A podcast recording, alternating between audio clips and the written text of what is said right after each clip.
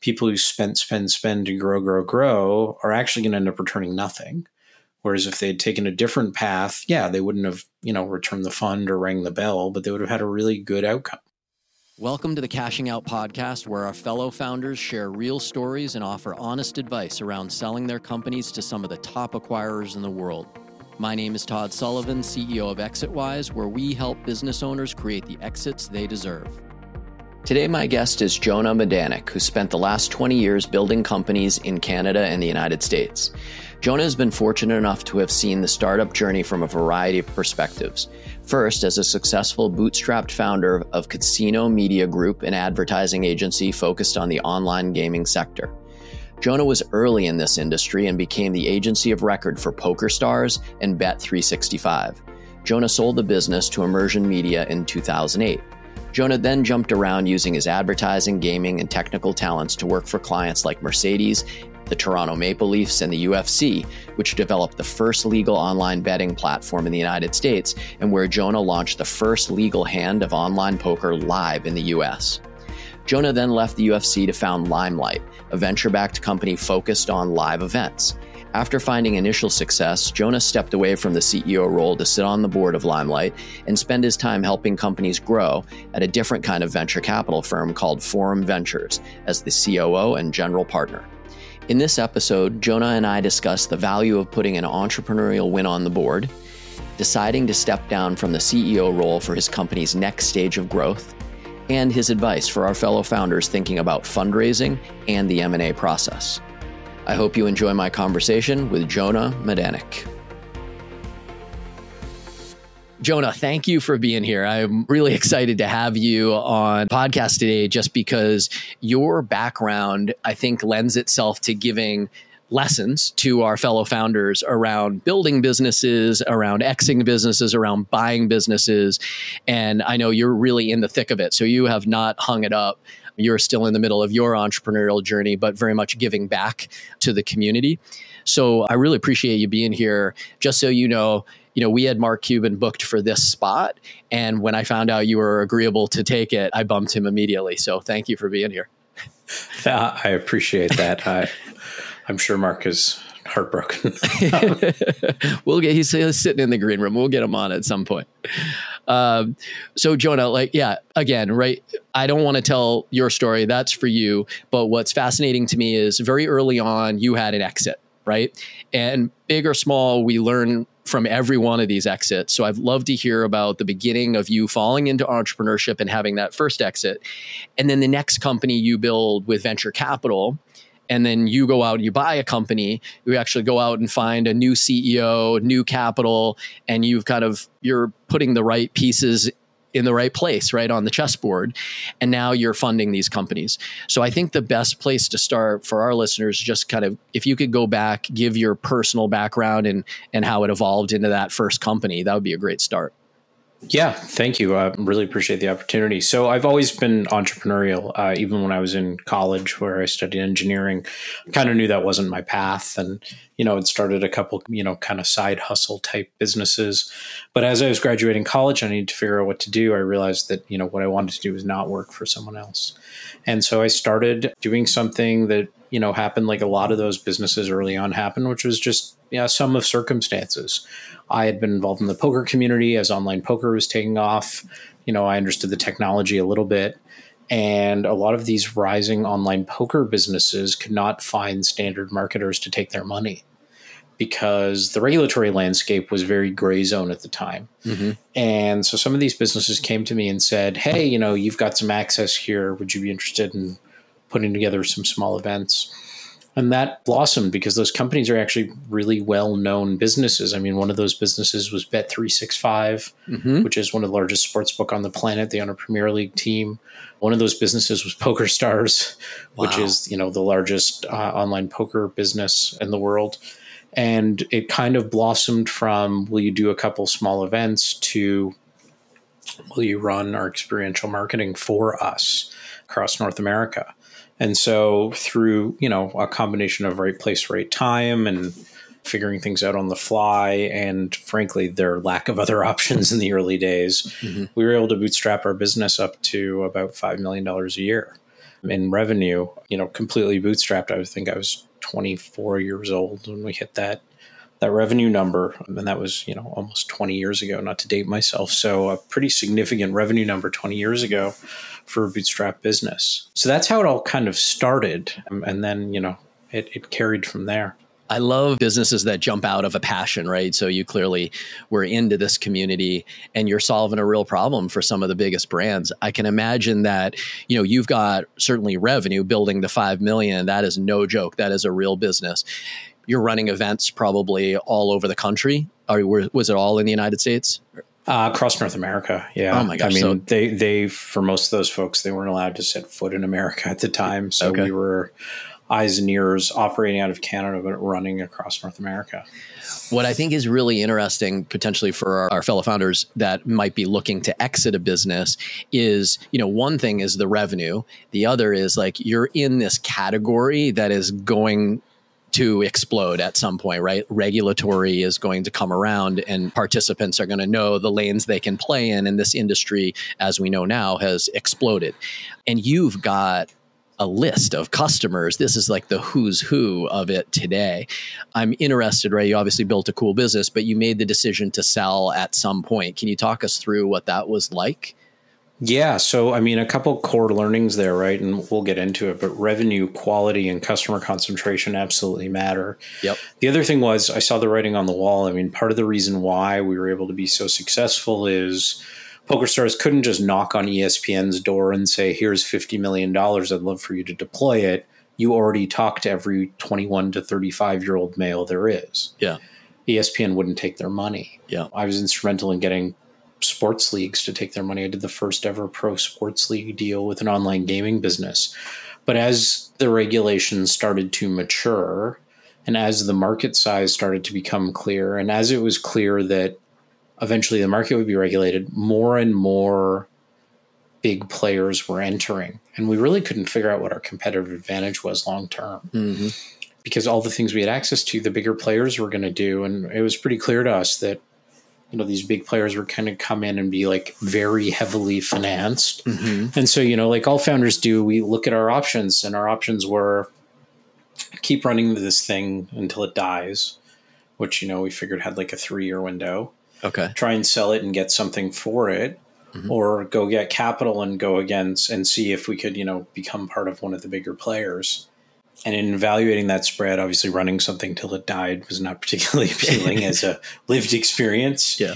And, you know, we went and to go visit a couple hedge funds and realized very quickly, if we were being honest, we were wildly out of our depth. Yeah.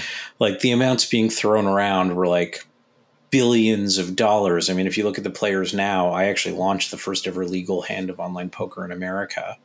And I did it for, you know, Lorenzo and Frank Fertitta and Dana White under the UFC umbrella. They had unlimited, I mean, they were balance sheet financing. They owned station casinos and the Ultimate Fighting Championship at the time. They had two $4 billion businesses cash flowing. They were just balance sheet financing whatever we wanted. And so just realizing that, we're like, all right, we got to sell and that's when things got really interesting because we, we just had no idea what we were doing.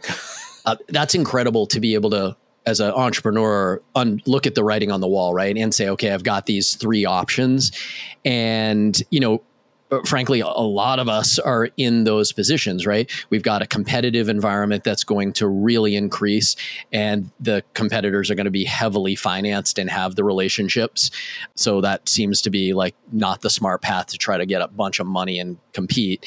And if you know that the next couple of years is just going to be an uphill battle is there somebody that values the assets that you have. It's the intellectual property it's the customer list certainly you have the revenue. So you make this decision based on like eyes wide open. This is probably the right decision for for yourself and for any other shareholder.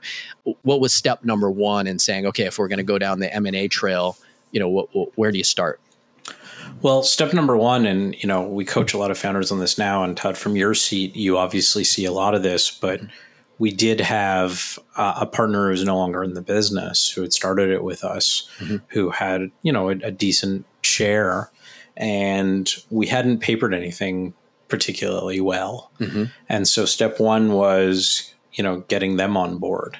and that was that was a challenge, right? Yep. So Mhm. we had different objectives, we had different realities like we had to live and do this they no longer did and we had different views on what the value of the business was and what mm-hmm. you know what the market was going to be. So that was kind of step 1 which was kind of my first big lesson to all of this which is having things papered properly matters downstream a great deal. Can we hit on that? I, you know, it's such an important point, Jonah, that you know all the stakeholders that have influence over the the major decisions that you're making in a company, including an M and A transaction, have to be on board. Whether they're you know voting, doing that kind of proactively, or they're kind of just legally bound to follow the majority of the cap table, right? The the voting uh, shares. You have to have it papered. There's just no excuse for not doing that. Um, so I want absolutely hit that home. I think it is a great point. The, the, one of the reasons to give some context is what we see is when you have an outlier investor who has very different expectations around the business, selling a business for say ten million dollars, whatever pick pick the number, and what goes into this person's pocket is say one million dollars that person may say, No, I'm not in it for a million dollars. I want to roll the dice. I want to go big because a million dollars doesn't mean anything to me. Where the founder of the business might take two or three million dollars home, and that is life changing dollars, right? So when you get to this goal line, when you're ready to uh, think about selling a business, people need to be aligned. And if they're not going to be aligned kind of based on their financial needs, the documents have to outline who has the control to make this decision. So is it really, really important point. I appreciate you you saying it. And so, sorry to interrupt. Yeah, no, I, I agree. And actually, for even points before exit. So, you know, we coach founders all the time. Like, like most long-term marriages or partnerships, a significant percentage of them won't work out. It's really hard to do these things, and that's Yes. okay. But what you want to know is when that happens, what is the decision-making process? Yep. Because where you really run into trouble, exit or, or all of those kind of middle signposts in between is when it's unclear and you're just at a stalemate where you're staring at each other. That's actually the biggest value destructor that I see across the board.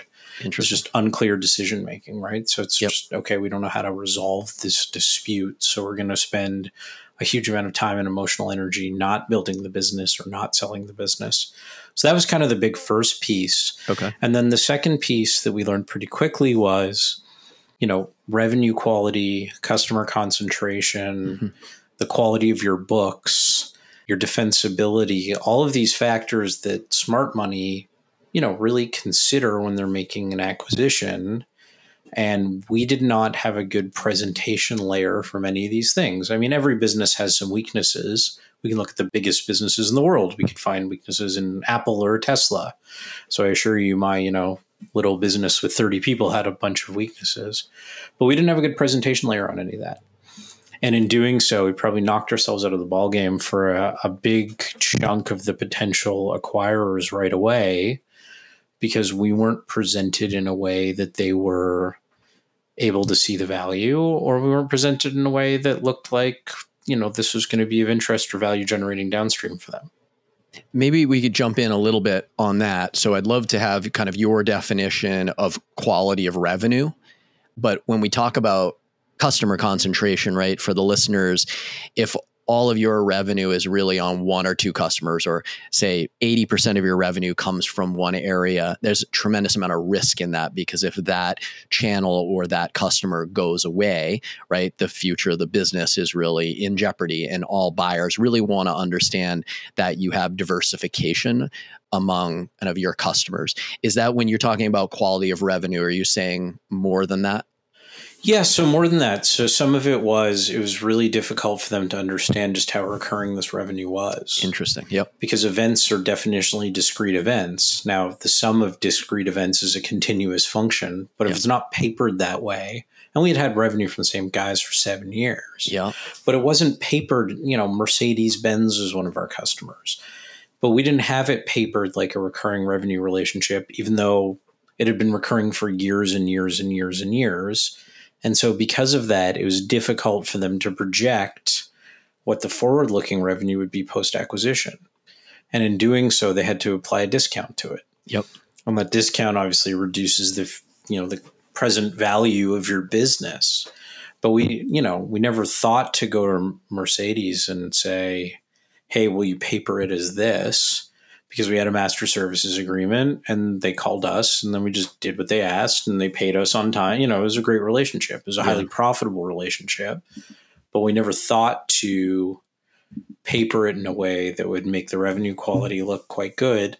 And then the other thing was our margins were actually quite good but because we had we buy stuff for events you know mercedes-benz wanted to you know hire a chromeo to play an event like mm-hmm. sure that would cost 80 grand and we'd pay for that and then they'd reimburse but the way we'd structured the books made it look like we were running like 5 to 10% margins on some of this stuff when in fact we literally just pay for most of this on a credit card and they just basically pay the bill it didn't really touch anything at all it was sure. pass through Yep. And our revenue margins were much more like 30 to 40%.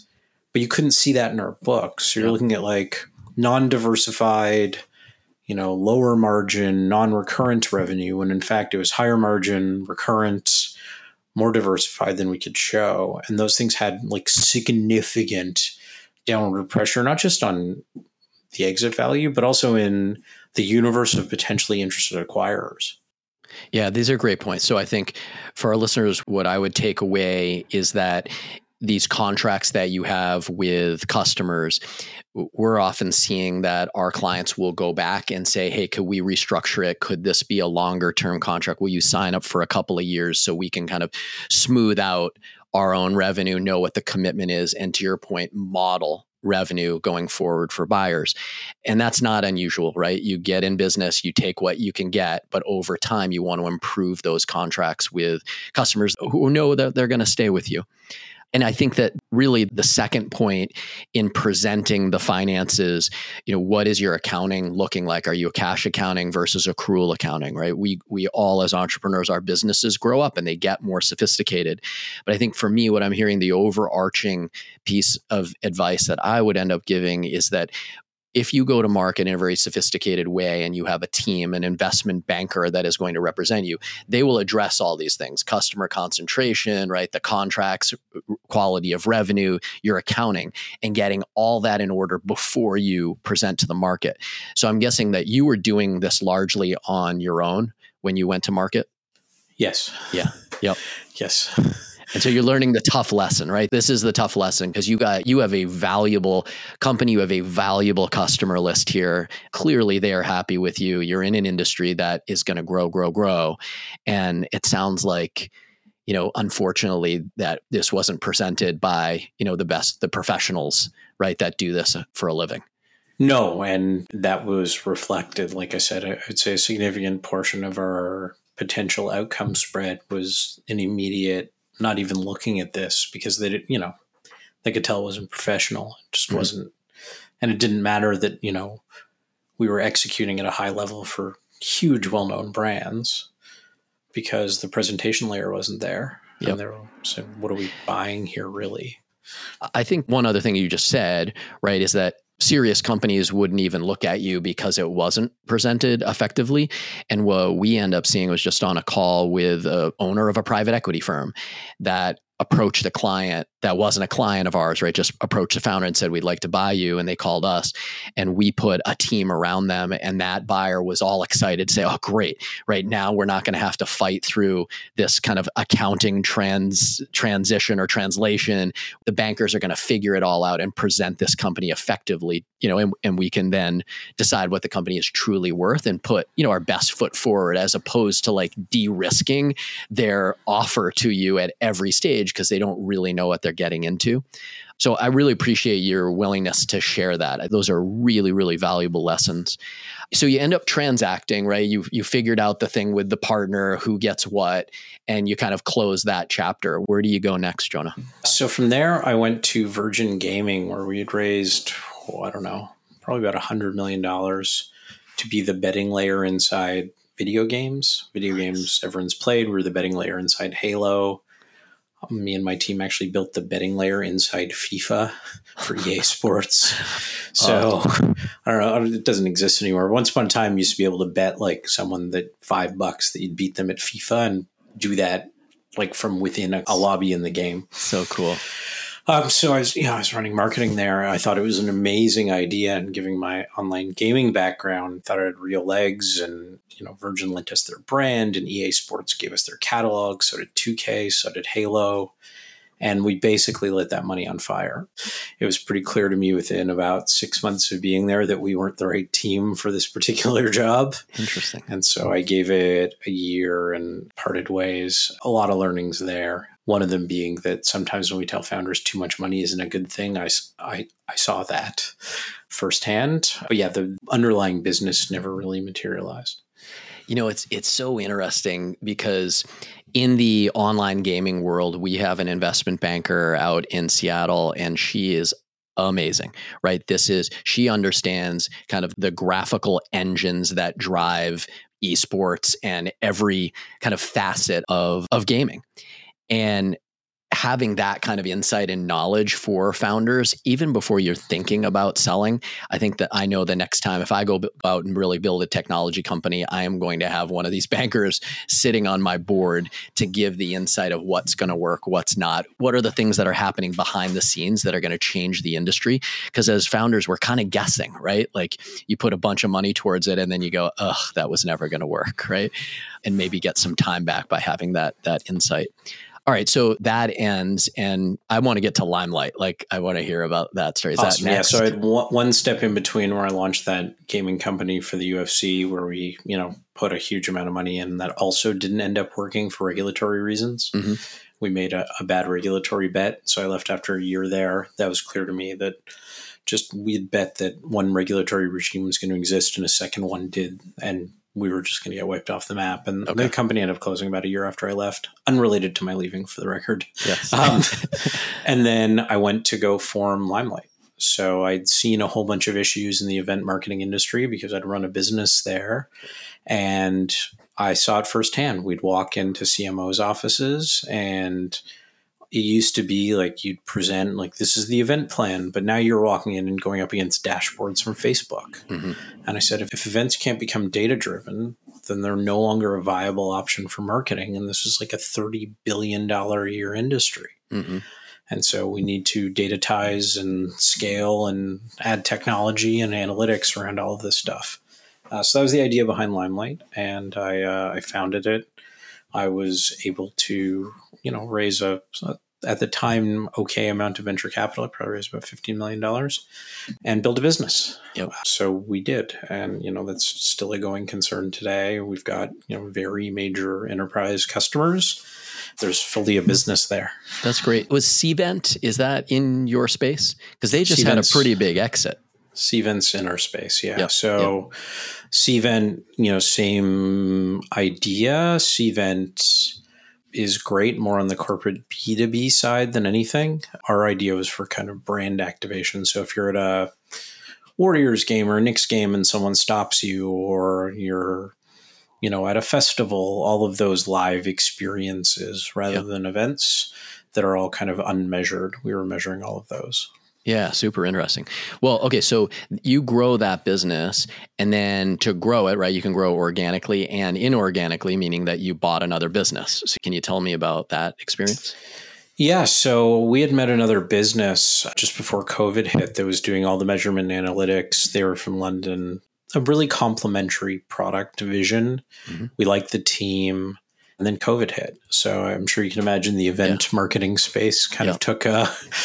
there was there was slightly less events in 2020 and yeah. 2021. Yeah, and we were left with the decision. I realized I was not the CEO to guide it to this next stage, and we needed a more professional CEO who understood acquisitions and getting acquired because we were at that stage of our life cycle. Yep. And that wasn't me. I'd learned some stuff the first time I had a long list of what not to do, but still not a great list of what to do. Sure. and I, I, just wasn't the right person to guide us for the next stage of the journey. So I told the board I made my exit, and I, I still sit on the board today. But brought in a professional CEO who knew how to buy and sell businesses and you know re- introduced him to this original team and he was able to bring home that acquisition and we acquired that business a really successful acquisition, actually. That's fantastic. I think you know, I want our listeners to really hear that, you know, when I coach, entrepreneurs, I want to understand that you understand your skill set, right? And you might be great product market fit guy, you might be great at the unit economics, but you might not be great at scale, you might not be great at M&A. And you can certainly learn things, but there are people that have been doing that for a career. And so to have the awareness, Jonah, to say, in order for us to take this next step, acquire businesses and grow and set this company up for, you know, a liquidity event for all shareholders at some point in the future, right? That somebody else has to take the reins. That is a enormous decision. And I've done it myself. I've had multiple founders tell me what it's like to go through that. Um, Ryan Vaughn was just on our podcast, and I remember, you know, he was saying that, yep, you know, I knew it was coming. We made this decision, and the transition was great, handing the reins over. But the second I signed that I am no longer the CEO, he said it was like a real gut punch.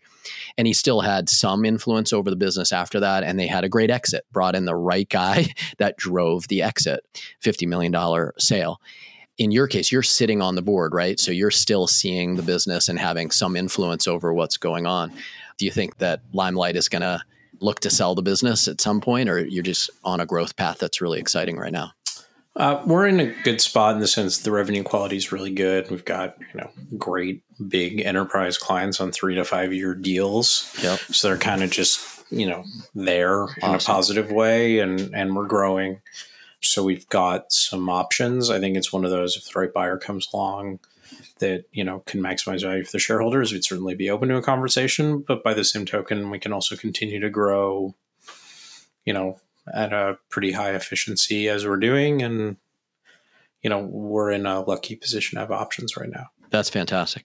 All right, so you sit on the board, you've got a little bit more time, and it feels like you've maybe done some reflecting at what is your your next move is the next move like how do i help founders and yeah, so I realized pretty clearly I'm a zero to five guy. I'm a pretty yep. classic early stage jack of all trades. Like I'm an engineer, but I'm a bad one. I'm a product guy, but like a VP product should come in and replace me. I'm a marketer. I can sell. I can do all the things. Yeah. You know, I, I can do our first stage of books. Like I can do all the things. Yeah. Uh, just well enough to have a professional replace me when appropriate. And so, what I'm really good at is getting businesses from nothing to $5 million a year in revenue. I've done that any number of times in my career, you know, probably four or five at this point, and mm-hmm. I'm good at that. And then beyond that, I know enough to say now is your chance to hire professionals, and you can either evolve and continue to grow and listen to those professionals, or you can jump. And that's a decision every entrepreneur needs to make for themselves. Mm-hmm. But for me, A, I think this is more fun.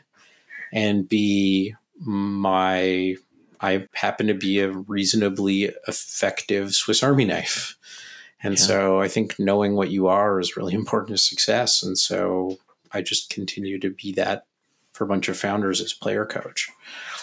Okay, can you elaborate on that? We're talking about Forum Ventures now. Yeah, so okay. I at Forum, I'm one of our three partners, and we're a studio we're going to build uh, eight artificial intelligence companies a year. That I still run that, so I'm working hand in hand with founders to literally ideate, validate, and build businesses. Yep. Uh, I run an accelerator where we're going to fund 90 companies this year where we're the first institutional check in and we help them kind of from what we call zero to sustainable, which we define as either raising a Series A or a million dollars in revenue. Okay. And then we have a seed fund as well. So, you know, we'll invest in, investor build in 110 companies this year across North America, all technology software businesses. And so, yeah, I'm just helping select and guide founders on their zero to five journey.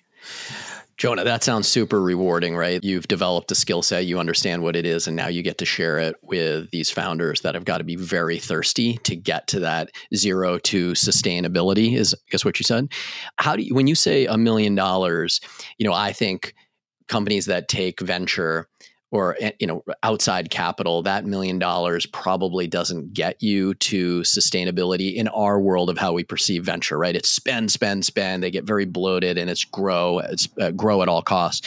Are you coaching a little bit differently where that million dollars could be you know like a break even point? How are you defining sustainable i guess is the question. it depends on the business right? So when we come in we'll come in you know for somewhere between a hundred thousand and a million dollars. Mm-hmm. And so to your point, sustainability is really a function of how much capital you've raised and the collected expectations around the table. if Sequoia puts in 20, then your a million dollars in revenue is not going to do much. Right. If you've only raised a $100,000 and you look up and realize this isn't going to be an $100 million revenue business, then that's okay. I mean, you need to manage the business you have. Mm-hmm. Combined with the expectations of the people around it. To your point, that $50 million exit that's a great exit unless you've raised $40 million. You got it. You got it. In which case, it's not a great exit. So, I mean, it really depends on what you've done. And so, Forum, by virtue of being a reasonably small fund, is able to align ourselves with founder expectations. That $50 million exit for us in a lot of situations would be a good exit. In yep. some situations, it wouldn't be. Yep. So we can actually work with founders authentically and have these kind of real conversations born of us all, you know, failing a whole bunch of times and say, you know, what do you really have here? What is going to maximize your exit value and your shareholder return? Yeah.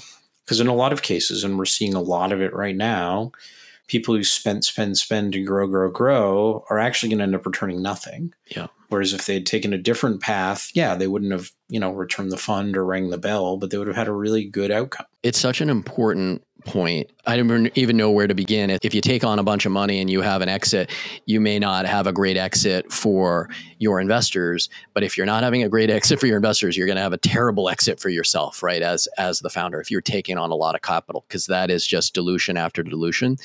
And so the way you're describing your role kind of in the entrepreneurial ecosystem sounds enviable and you know frankly something that people should really pay attention to if you can come in and help set expectations of how big this business could go and fund it appropriately. I think what it does is gives the founders of these businesses options to understand, hey, I could create a liquidity event, you know, at $10 million and change my life or we could keep going, right? What is the next hurdle?